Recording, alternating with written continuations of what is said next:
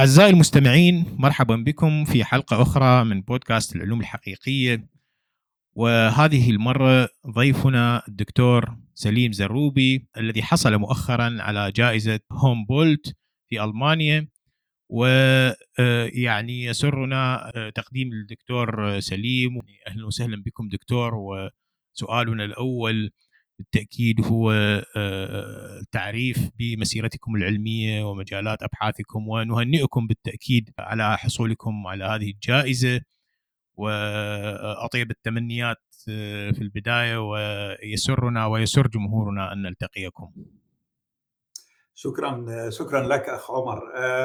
صحيح أنا كما كما تعرف أنا من مواليد مدينة الناصرة، كبرت فيها يعني ترعرعت فيها ونشأت فيها بها.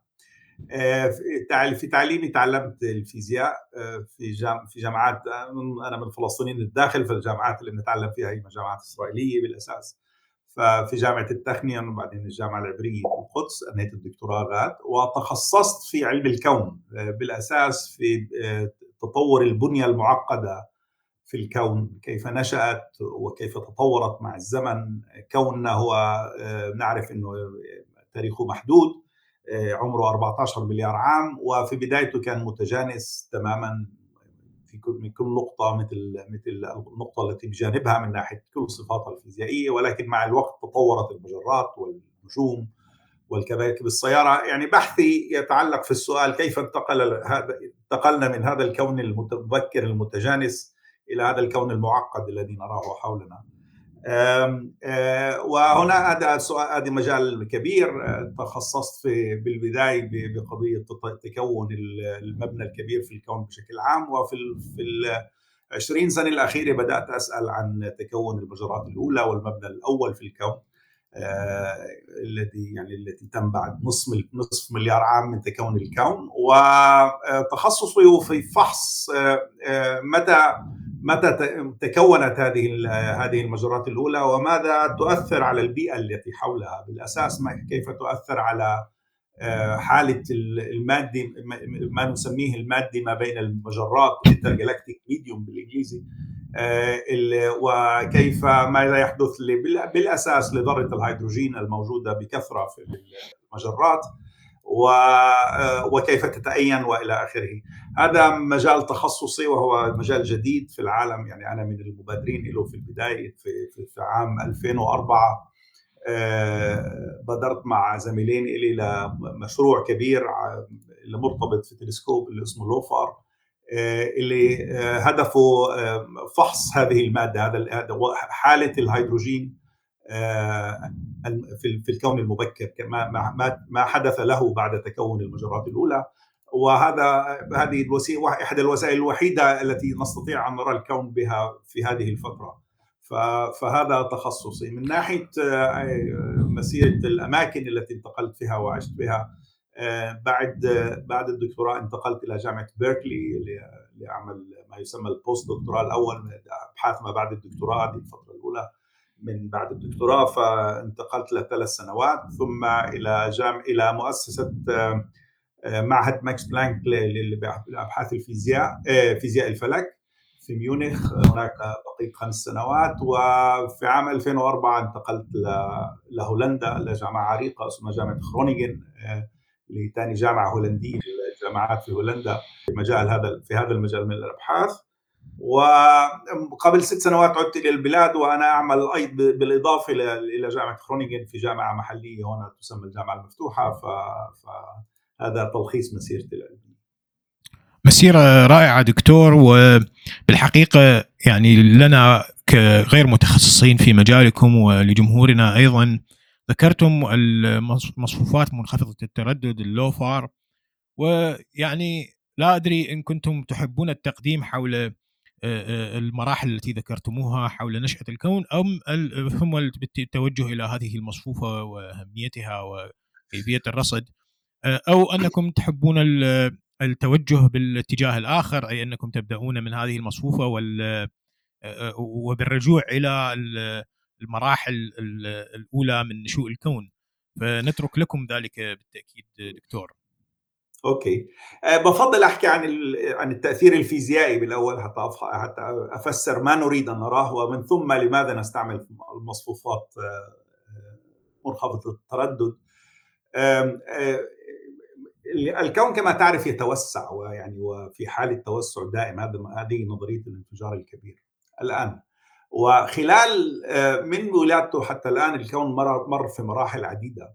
في بدايته كما ذكرت كان كثيف جدا، وضغطه عالي وحرارته عالية جدا جدا. بعد في اللحظات الأولى من تكون الكون كانت حرارته، راح أستعمل الرقم الرياضي هنا، عشرة للقوة خمسة وثلاثين درجة مئوية أو درجة مطلقة، يعني واحد وجنبه خمسة وثلاثين صفر حرارة، يعني اللي هي حرارات مذهله، لا شيء يعني يعني ما ما, ما في شيء. الماده العاديه لا تستطيع ان تصمد في هذه الحراره، هي تتفكك.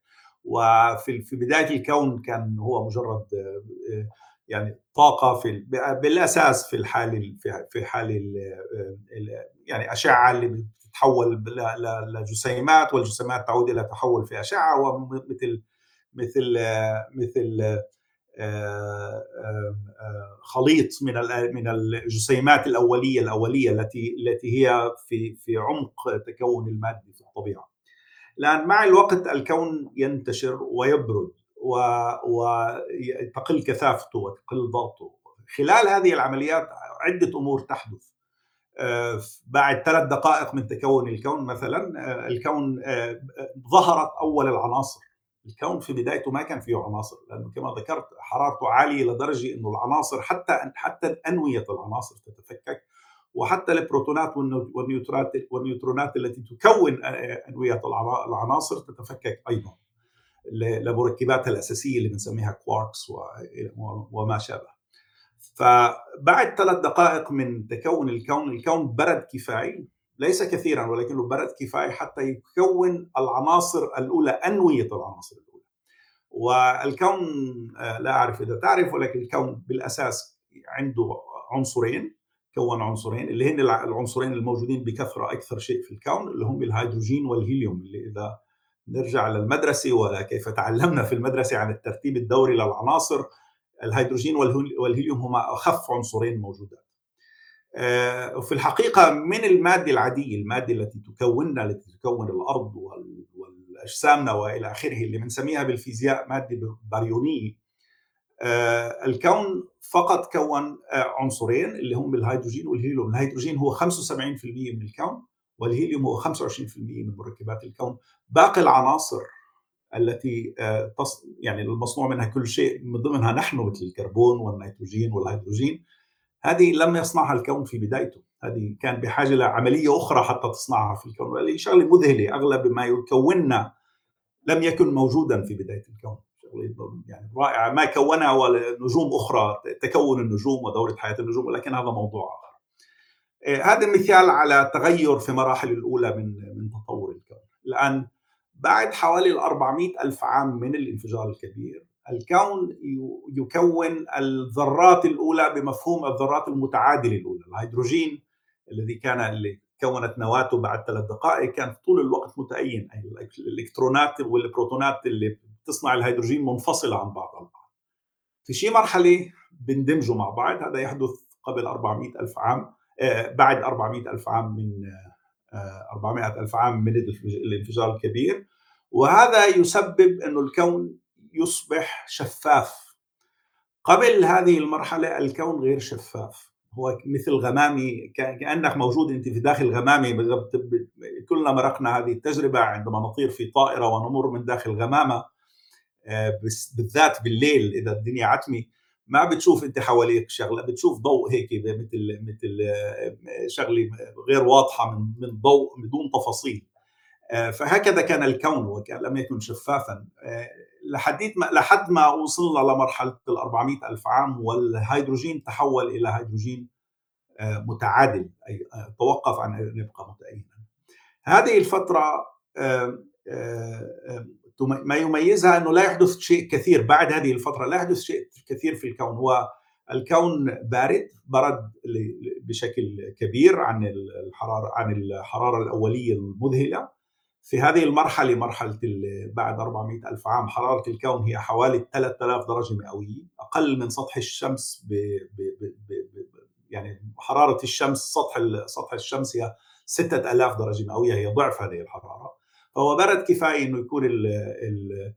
ال... الهيدروجين متعادل، ولكن ليس به شيء آخر، ويعني يبقى في ال في ال في الانتشار، يتواصل في الانتشار، ولكن ليس به مجرات، ليس به نجوم. بعدنا هذه الفترة الأولى بعد ما في شيء في الكون غير غاز الهيدروجين والهيليوم. بعد هذا هكذا يستمر الوضع لفترة طويلة لحوالي نصف مليار عام بعد تكون الكون. تسمى هذه الفترة بالمصطلحات التقنية بفترة العصور المظلمة للكون، لأنه ما في مصادر ضوء في هذه في هذه في هذه الفترة. الكون يبرد، يتمدد، به هيدروجين وهيليوم متعادلان، ولكن لا شيء آخر، فما في مصادر ضوء، ما في نجوم، ما في مجرات.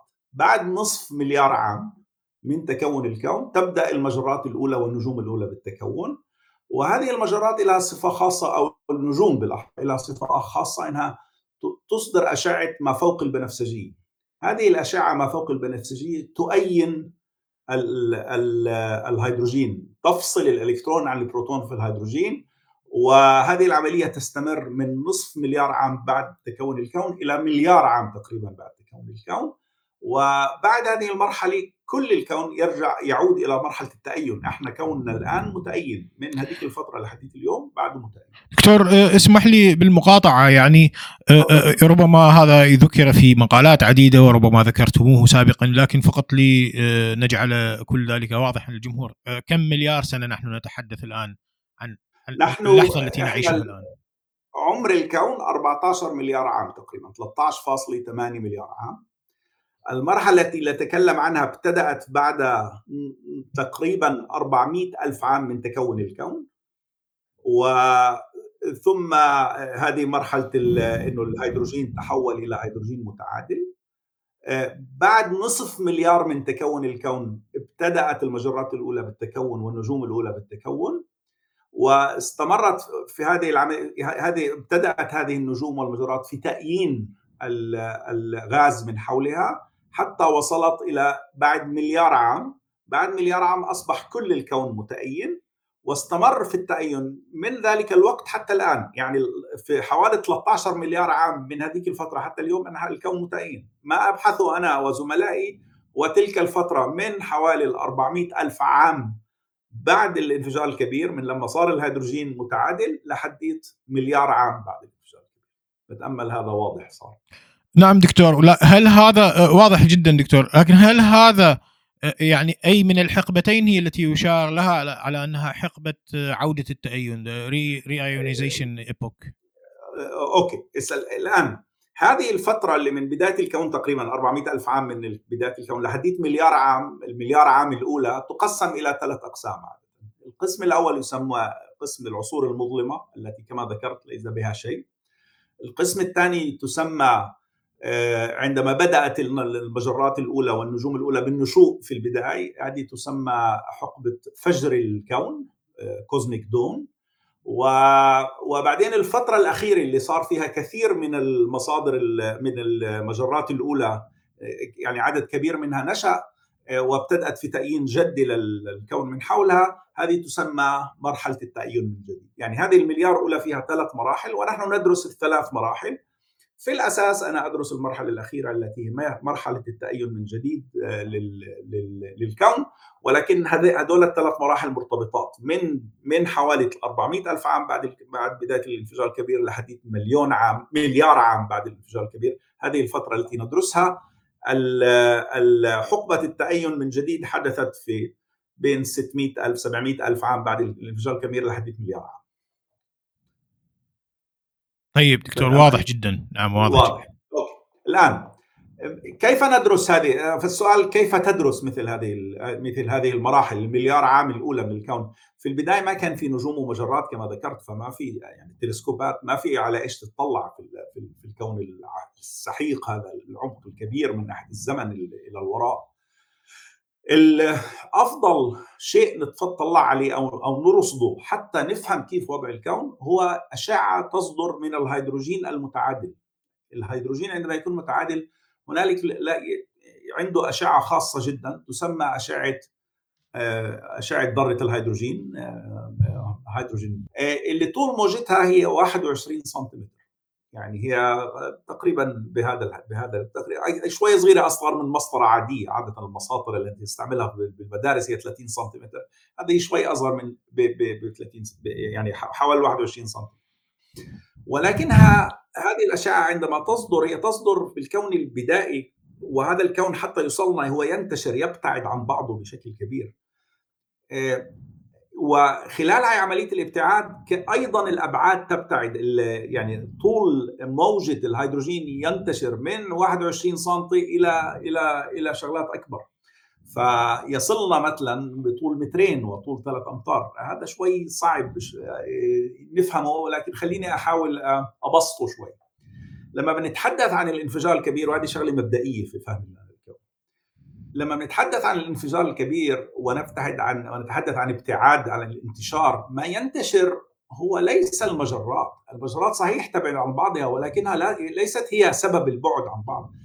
ما يبتعد عن بعضه هو هندسة الكون، هو نسيج الفراغ والزمان في هذا الكون. وحتى أعطي يعني مثال على مثل هذه التصرف، في مثال شهير اللي فيه إذا بتمسك بالون نفاخة، بالون تبع الأطفال، وبتحط عليه نقاط على سطحه نقاط وبتنفخه أنت.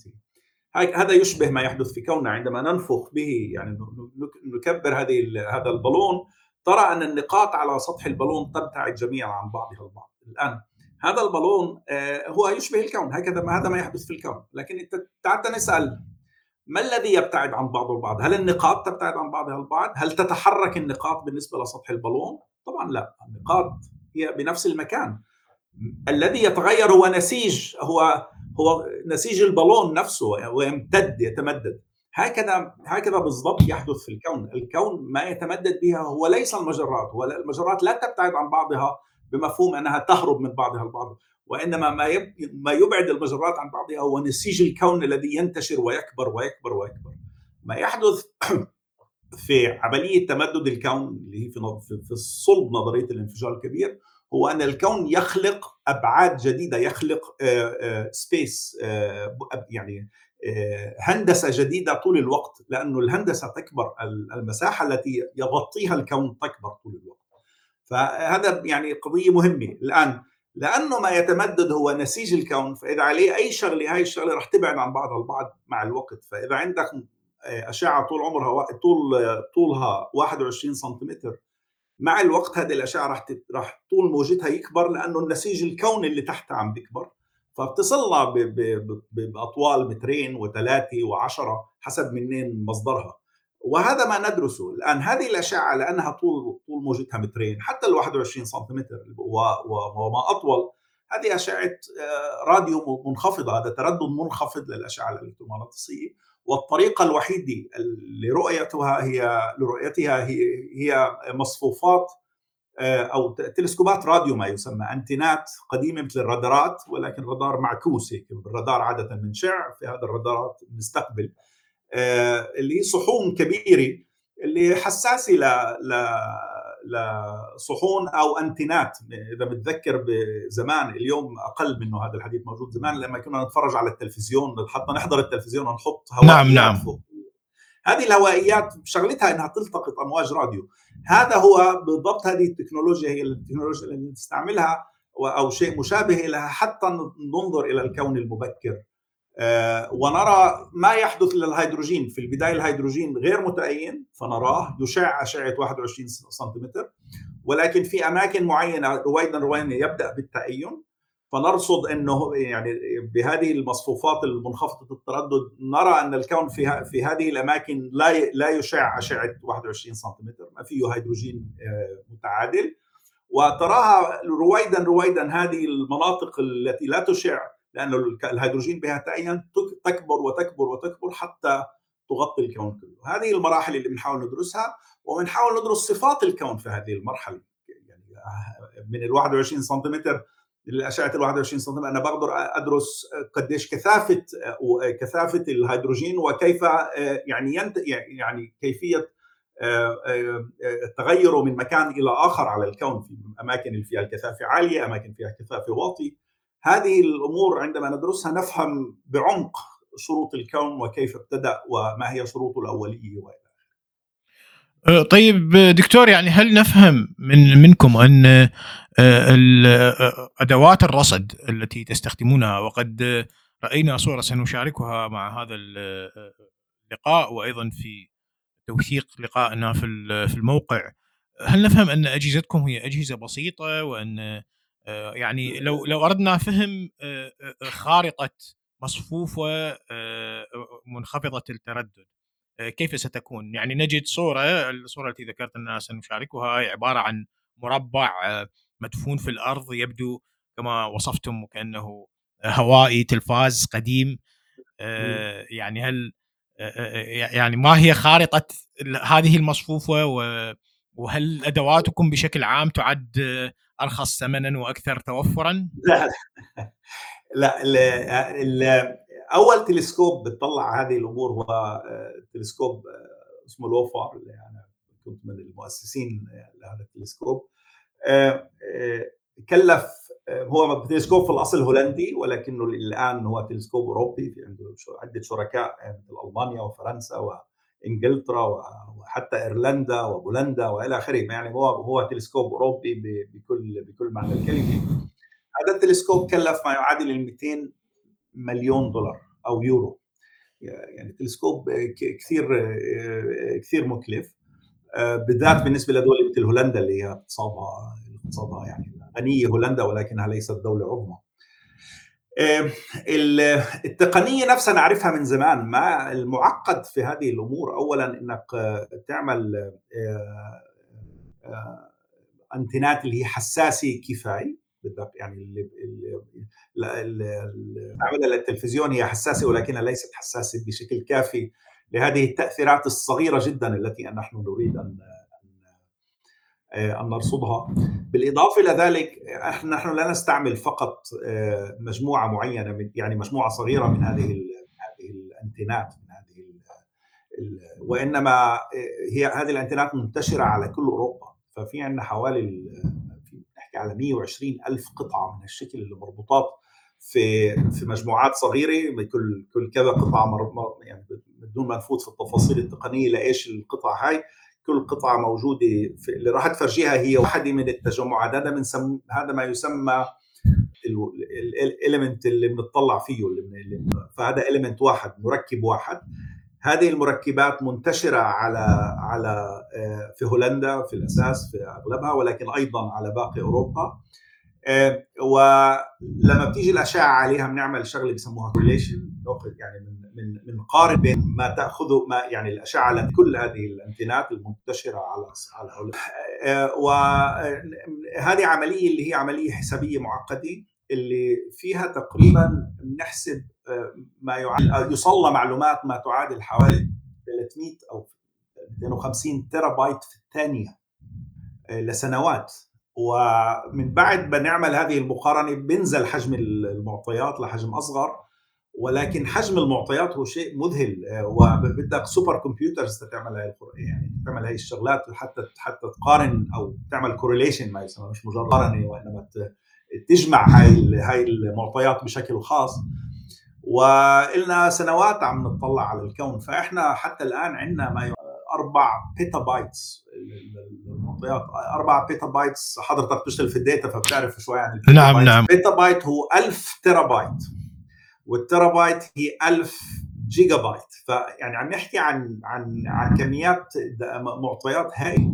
في حينه لما ابتدأنا المشروع ابتدأنا نفكر أين أين يمكن أن نخزن بيتابايت من المعطيات، ما يعني كانت وكانت التكلفة لخزن هذا الحديث قبل عشرين سنة تقريبا، خزين بيتابايت واحد ما يعادل المليون يورو، يعني كان لازم نجيب مليون يورو حتى حتى نخزنها. اليوم الأمور أرخص لحسن الحظ، ف...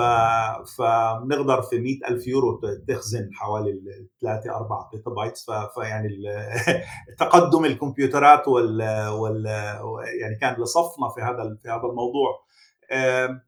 عندنا سوبر كمبيوترات متخصصة ل... ل... لهذه الأمور، لكيف نتعامل مع المعطيات. الصعوبة الأساسية في الحقيقة هي صعوبة تقنية اللي صعب أفسرها للآخر بشكل بسيط، ولكني سأحاول.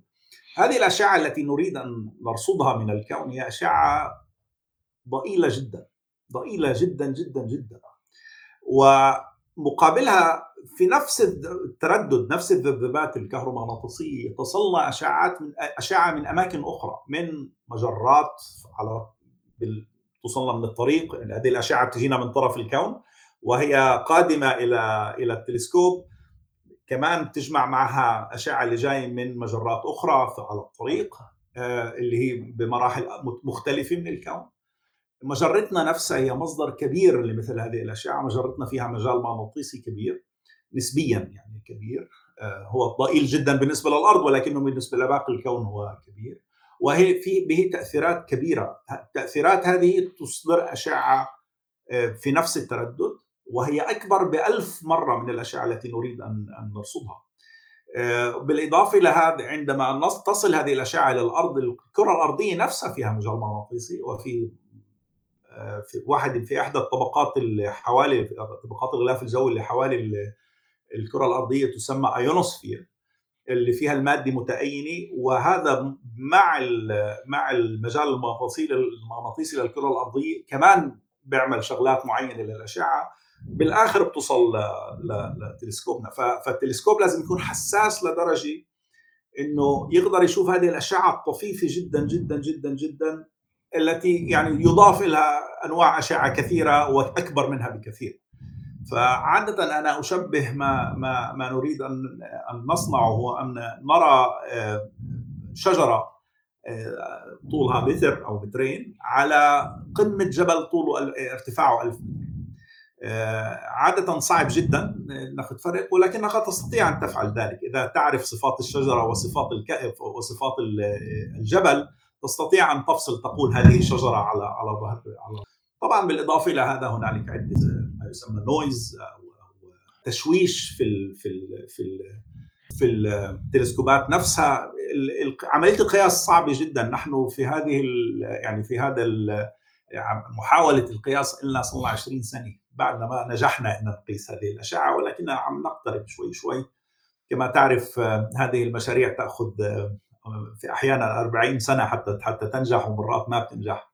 فهذا جزء من من المخاطر لأنك تكون عالم، يعني أنت تبدأ في مشروع قد لا تطلع منه تنتج منه نتيجة، ولكن الجانب الآخر هو أني في هذا المشروع طورنا هذه في تلسكوبات قادمة. اليوم مثلا في العالم في تلسكوب اللي ابتدأوا في بنائهم قبل يوم يومين، أنا جزء منه طبعا مع زملائي، يسمى سكوير كيلومتر أراي، المصفوفة الكيلومتر المربع. نعم قرأنا عنه دكتور. يعني هل آه. يعني ما هو هل هو مصفوفة منخفضة التردد أخرى؟ عنده فيه ثلاث مشاريع هذا المشروع، ثلاث يعني ثلاث مركبات، واحد منها هو مصفوفة هو كله منخفض التردد. يعني الاس كي اي هو بتطلع يعني ينظر الى الكون في في ترددات منخفضه، ولكن المشروع اللي في واحد مشروع اللي هي اكثر الترددات منخفضه هي التي تنظر الى الكون، يعني هي اوطى اوطى الترددات هي التي نستعملها. هذا الجزء ثلث المشروع. المشروعين الاخرين اللي موجودين في هذا المشروع الكبير لهم لهم اهداف اخرى. فالتقنيات اللي اس كي اي بيستعملها احنا طورناها، يعني مجموعتي ومجموعة زملائي اللي احنا طورناها، ويعني فهمنا كيف لازم نطلع على الكون حتى حتى نتحايد نتحايد ان نتجنب مشاكل اللي واجهناها في لوفار حتى اس كي اي ما يواجهها. كيف لازم ننظر، كيف لازم ننقل الداتا المعطيات، نعملها فلترنج ما يسمى والى اخره. هذا جزء من مساهمتي في هذا المجال، وهي يعني هذا بالعشرين سنة الاغلب اللي اشتغلت عليه. ف... ف... فهذا جزء كبير من ما نفعله. وأنت لا لا فقط لا يعني لا تعمل فقط من أجل أن ترصد، وهذا جزء من يعني انا يعني اتمنى انه خلال سنتين ثلاثه نستطيع ان يعني نعطي تقرير انه انه انه قدرنا نشوف هذه الاشعه، قدر يعني نجحنا في في مشروعنا واحنا عم نقرب، يعني بتامل انه خلال كم سنه ننجح. ولكن بالاضافه لهذا، غير انك انه بننجح ولا ما بننجح، هو انت يعني احنا بدانا مجال جديد في النظر الى الكون، هذا نافذه لم تكن موجوده على الكون، ففتحنا نافذه جديده للكون اللي, اللي إذا نجح تلسكوبنا ما نجح، التلسكوبات الأخرى الجديدة اللي أكثر حساسية سوف تنجح يعني تقريبا بشكل مؤكد في رصد ما نريد أن نرصد. دكتور، سؤالين، يعني هذا الشرح رائع وأنا جاءتني منه يعني صورة ربما يمكن أن نستخدمها في وصف لقاء، وصف عنوان هذا اللقاء، وهي أنكم تستمعون للهمسات الأولى للكون في وسط قاعة صاخبة. صحيح. فهل هذا ترونه تشبيه صحيح؟ يعني مية بالمية صحيح صحيح. كما تعرف في في في مجال السيجنال بروسيسنج في او يعني تحليل المعطيات، في مشكله يسموها مشكله مشكله القاعه قاعه الحفله. انت تريد ان تستمع الى شخص معين في في في داخل حفله التي حفل او او قاعه اللي موجود فيها آلاف الأشخاص الذين يتحدثون ويرقصون ويطلون.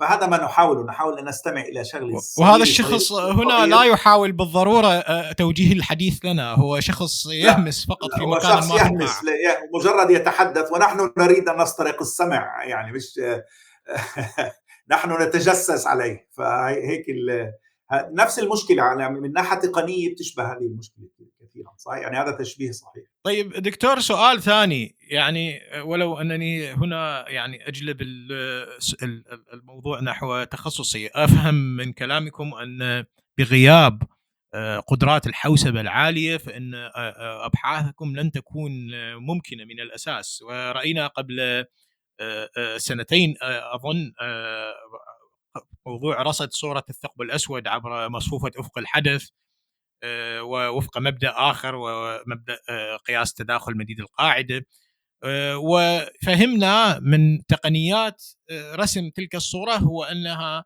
تمت بمساعدة أو أو أو, أو لم لم تكن لتكون ممكنة لولا وجود تلك تقنيات الحوسبة العالية تلك. فهل ينطبق الأمر عليكم يعني معالجة هذه البيانات؟ وهل فيما لو تطورت القدرات الحوسبة بشكل أكبر هل ستحدث المزيد من الفرق معكم أم أنكم الآن بحالة جيدة؟ أولا صحيح صحيح تماما، نحن بدون تطور الحوسبة ب... ب... و... ليس فقط الحوسبة وإنما الألغوريثمز، اللوغاريثميات، يعني الخوارزميات تبع اللي تطورت حتى نقدر نفصل نفصل أنواع المعطيات عن بعض البعض، لا يمكن أن نتقدم. على فكرة تلسكوبنا هو أيضا تلسكوب بعيد يعني اللي قاعدته بعيد بعيد الأمد كما ذكرت، مثل مثل مثل تلسكوب أفق الحدث، نفس نفس المبدأ. أفق الحدث قاعدته أكبر بكثير، ولكن هناك بحثوا عن يعني عشرات آلاف الكيلومترات، نحن نتحدث عن كيلومتر واثنين وثلاثة، ولكن نفس نفس التقنيات. وهذا ليس صدفة. أفق تلسكوب أفق الحدث في له اثنين أباء، واحد من إنجلترا من أمريكا والآخر من هولندا. وهذا الشخص هاينو فالكي هو أحد الاثنين اللي أقاموا المشروع، وكان العالم الرئيسي في لوفر في شيء مرحلي. فال يعني هي نفس التقنيات من هذه الناحية، من هذا ال من هذا ال بهذا المفهوم. نحن نعتمد على تقنيات التطور الحاسوب دائما كما ذكرت لك. عندما كنا نريد ان ان ان نخزن او نحفظ بيتابايت من من المعطيات، كانت التكلفة مليون مليون يورو ولم نكن نستطيع ان نقوم بذلك. بعد عشر سنوات صارت التكلفة مئة ألف يورو، هذا نستطيع أن نموله. كذلك الأمر من ناحية الحسابات الدقيقة، واحد من الأمور أحد الأمور اللي هو شغلة تقنية جدا، ولكن هذا ما يعني أغلب وقتنا رايح عليها، شغلة تسمى calibration. أه لا أعرف الضبط الضبط أو التنغيم أو ضبط ال... يعني إنك تحطه في المعيار الصحيح لما لما يعني التعيير تعيير إذا بدك تعيير تعيير التلسكوب. نعم. هذه أصعب عملية موجودة، وهذه عملية تأخذ الكثير الكثير الكثير من القدرة الحسابية. خلال حياة التلسكوب ابتدأنا في استعمال أنواع حاسوب معينة تسمى جي بي يوز اللي هي جرافيك كومبيوتينج، المعالجات الصورية اللي اللي ابتدأت من أجل صور ولكنها اليوم تستخدم لحساب معقد، لحسابات يعني كبيرة. احنا نحن من الأوائل اللي استعملناها في العالم. خلال حياة التلسكوب حياة مشروعنا اللي هي في العشرين سنة الأخيرة تقريباً استخدمنا ثلاث أجيال مختلفة من هذه الحاسوبات. عندنا اليوم حاسوب جديد اللي يعني اللي شريناه قبل الآن في يعني قبل شهرين ثلاثة، الآن في في خضم تركيبه، اللي راح يحسن لنا إمكانية الحسابات بعشر بعشر أضعاف تقريبا. فيعني حضرتك يعني محق تماما، بدون الحاسوب وبدون التطور الدائم في الحاسوب لا نستطيع أن نصنع مثل هذه أو أو نقوم بهذه المشاريع. هذه المشاريع تتطلب بالإضافة لما فهم الفيزيائي، فهم الكوني للأمور،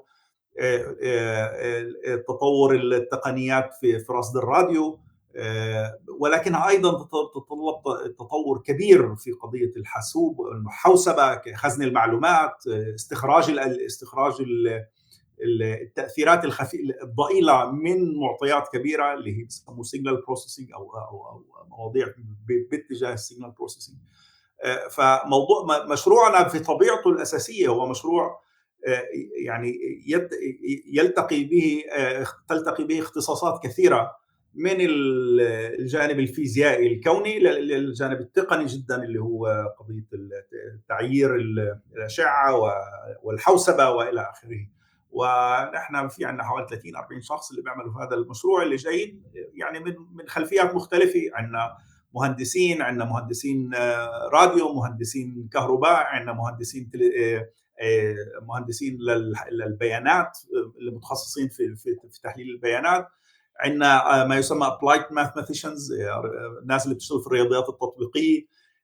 كان عندي طالب اللي أنهت عندي الدكتوراه من إيران أصلها، اللي أجد يعني أنتجت شغلات جيدة جدا. وعندنا الأشخاص اللي مثلي اللي يأتوا من الجانب العلمي المحض من قضية فهم الكون وكيف الكون. فهو مشروع معقد من ناحية من ناحية عناصره المختلفة، ولكنه يصب في نفس الهدف. جميل جدا دكتور. نود أن نسألكم يعني سؤال أو أحرى سؤالين متصلين. أولهما يعني أن نرى كيفية ودور تلك التمويل والمعدات والأجهزة في مجالكم، فما هي رؤيتكم للفيزياء الفلكية في العالم العربي؟ يعني ما هي الآفاق الممكنة وما هي نصائحكم للباحثين؟ يعني قد بعض البعض من يدرسون هذا هذا المجال، ويعني البعض منهم زملائنا في موقع العلوم الحقيقية قد يرون أن الصورة قاتمة جدا، أنه لا أمل لهم في يعني تحقيق أي تقدم في هذا المجال، وهم في بلاد لا تمتلك ما يكفي لتمويل دراسات كهذه. يعني هذا جانب بالتأكيد، لكن بشكل عام ما هي نصائحكم وما هي رؤيتكم للمجال في العالم العربي؟ صحيح، يعني أنا لست أكثر واحد أهل يتحدث عن العالم العربي، لأني أنا أعمل في يعني مجموعات غربية في الأساس، فمن الصعب أنه من يعني أعطي نصائح. ولكن واضح أنه العالم العربي في أزمة في أزمة حقيقية. ينقصنا المشروع العلمي، المشروع النهضوي، وهذه قضايا سلطة وقضايا سياسات. لا تنقصنا القدرات، طبعا القدرات موجودة، وعندما يعطى لها المجال في جامعات في الغرب، نحن يعني كثير من العلماء العرب يعني يتميزون. تنقصنا الفرص، تنقصنا الفرص والمشروع ال والمشروع ال والمشروع النهضوي العام. وصحيح في الفترة الأخيرة هيك اطلعت على عدة أمور اللي متعلقة في العالم العربي، وجميعها سيئة. يعني عدد إصدارات المقالات مثلا للفرد أو بالنسبة للدول وصغير جدا نسبة لباقي العالم.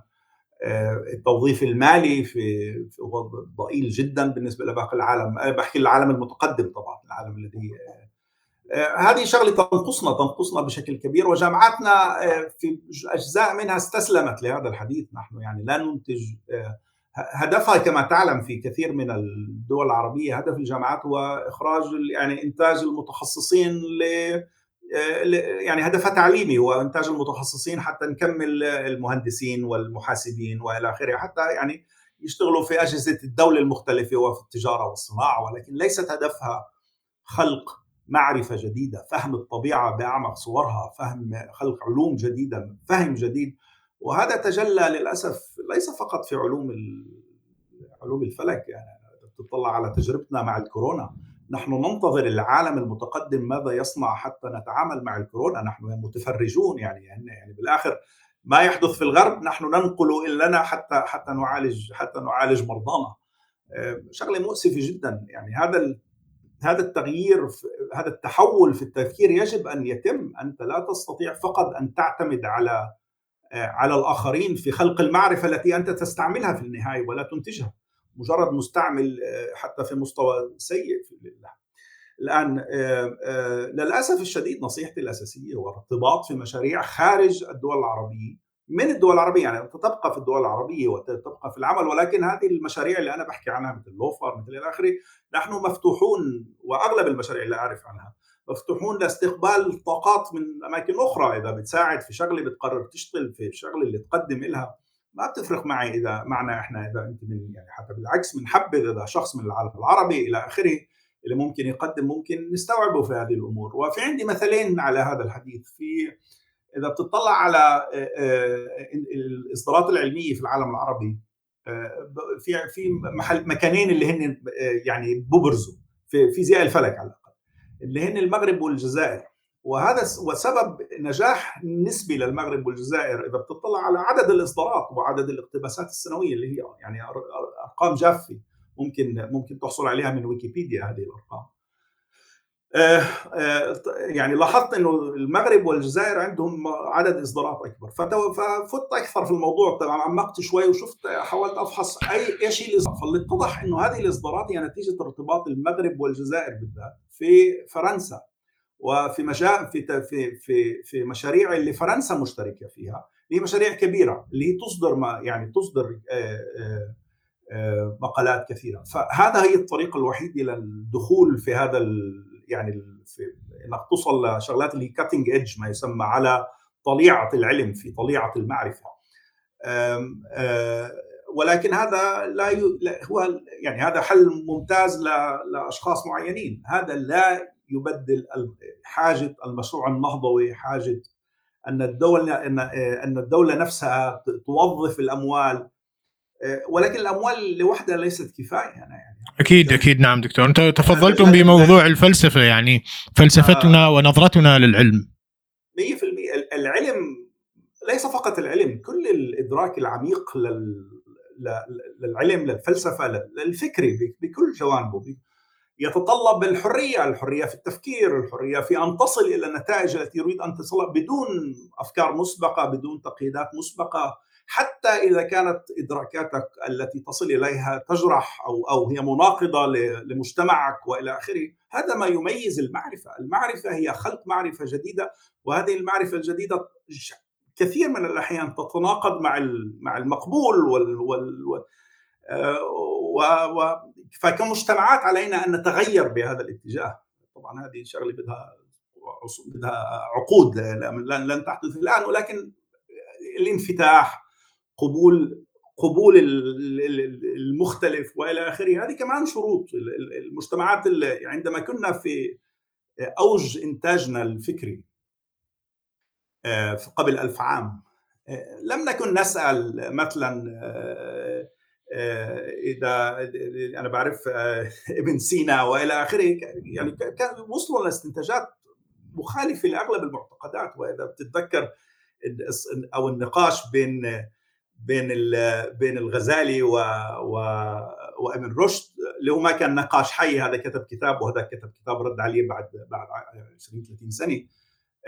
هذا النوع من النقاش المفتوح وال وال والمتاح، هذا هذا شيء شيء اساسي في تطور المعرفه، في تطور العلوم، وهذا بيتطلب تغيير في التوجه، تغيير في المجتمعات، ليس فقط في الدول. المشروع هو مشروع دول، ولكن ايضا المجتمعات يجب ان تنفتح اكثر للأسف هذا يعني هذا من يعني هذه الأمور اللي شايفها من من ناحيتي. يعني لا يمكن لعالم أن يجي يأتي ويقول بقضية ويجي كل الواحد هذا مناقض مع الأعراف والتقاليد والأديان. هذا ما بمشي في يعني بالغرب ما بمشي هذا الحديث. عندنا للأسف هذا واحد من المعايير. وفي كثير من الجامعات استغنت عن الإنتاج العلمي، استغلت استغنت يعني تخلت عن الإنتاج المعرفي الجديدة وانحصرت في قضية اشترار ما هو موجود. يعني هذا للأسف هذا واقعنا للأسف الشديد دكتور. ويعني تغطيتكم كانت رائعة لكل من مجالكم، ويعني رغم أنكم ذكرتم أن اطلاعكم على ما يجري في العالم العربي ليس عميقا، لكن تشخيصكم في الحقيقة دقيق من جوانب عديدة. ويعني نحن نشكركم، وأتمنى شخصيا وربما كثير من الجمهور يتمنون أيضا أن يطول هذا اللقاء وأن نتبحر أكثر في أوراقكم البحثية و المجالات المختلفة التي دخلتم فيها ضمن ضمن ذلك ضمن تخصصكم، لكن الوقت لا يسعفنا. وأود أن أسألكم إن كان لكم كلمة أخيرة أو موضوع أخير تودون أن تقومون بتغطيته قبل أن ننهي اللقاء. شكرا. ليس لي كثير ما أقوله، باستثناء أن يعني فلت أن أذكر أني يعني في الفترة الأخيرة قبل سنتين كتبت كتاب باللغة العربية عن الكون وعن وعن مراحله المختلفة، وبين إصدار دار الفارابي في في بيروت. فيعني ممكن إنه هذا المحور يعني هذا المنصة هي منصة مناسبة حتى أذكره، اللي متواجد في العالم العربي وهو يتحدث عن تاريخ الكون من منطلق علمي منطلق علمي محض بدون بدون الدخول لأمور أخرى. آه فهذا الشيء الوحيد اللي فأنا يعني هذه واحدة الأمور اللي أقوم بها بشكل واعي. أنا أكتب بشكل مقصود بال... عن العلوم باللغة العربية بالإضافة لعمل العمل العام. آه ف... فأكتب مقالات عن باللغة العربية عن عن عن جوانب مختلفة من من تاريخ الكون من الفيزياء وإلى آخره وإلى آخره. ومنها خرج هذا الكتاب، وأنا الآن في خضم كتابة كتاب آخر عن الحياة في الكون من ناحية علمية. فهذا حبيت أذكره، ممكن أنه هذه منصة مناسبة بالتأكيد. نعم بالتأكيد دكتور. يعني نتمنى أيضا لو تحبون مشاركة الرابط الرسمي لهذا الكتاب، لأننا بالحقيقة وجدناه وهو تقصير مني أنني لم أذكره في البداية، حيث أننا نثمن المشاركة في تبسيط العلوم دائما، وخصوصا من العلماء من أمثالكم مساهمة يعني رائعة. لكن وجدنا روابط كثيرة وسنرفقها مع اللقاء ومع توثيق اللقاء. وأيضا دكتور أذكر للمستمعين أننا يعني سنحاول مشاركة بعض الصور أيضا ضمن اللقاء لتبسيط بعض الأمور التي ذكرتموها، ولو شاركتم معنا بعضا من الصور التي ترونها أنسب لوصف بعض الحقائق سأشارك معكم اللقاء المكتوب، وربما تقترحون إضافة صورة معينة مع مقطع معين من النص. أه أه نشكركم جدا دكتور، وأطيب التحيات والتمنيات لكم بالنجاح في الأبحاث القادمة، وسنكون على اتصال فيما لو في أقرب بحث قادم لكم للتعريف به. شكرا شكرا بكل سرور بكل سرور شكرا شكرا دكتور. أعزائي المستمعين، كنتم مع حلقة أخرى من بودكاست العلوم الحقيقية. إلى اللقاء في حلقة قادمة.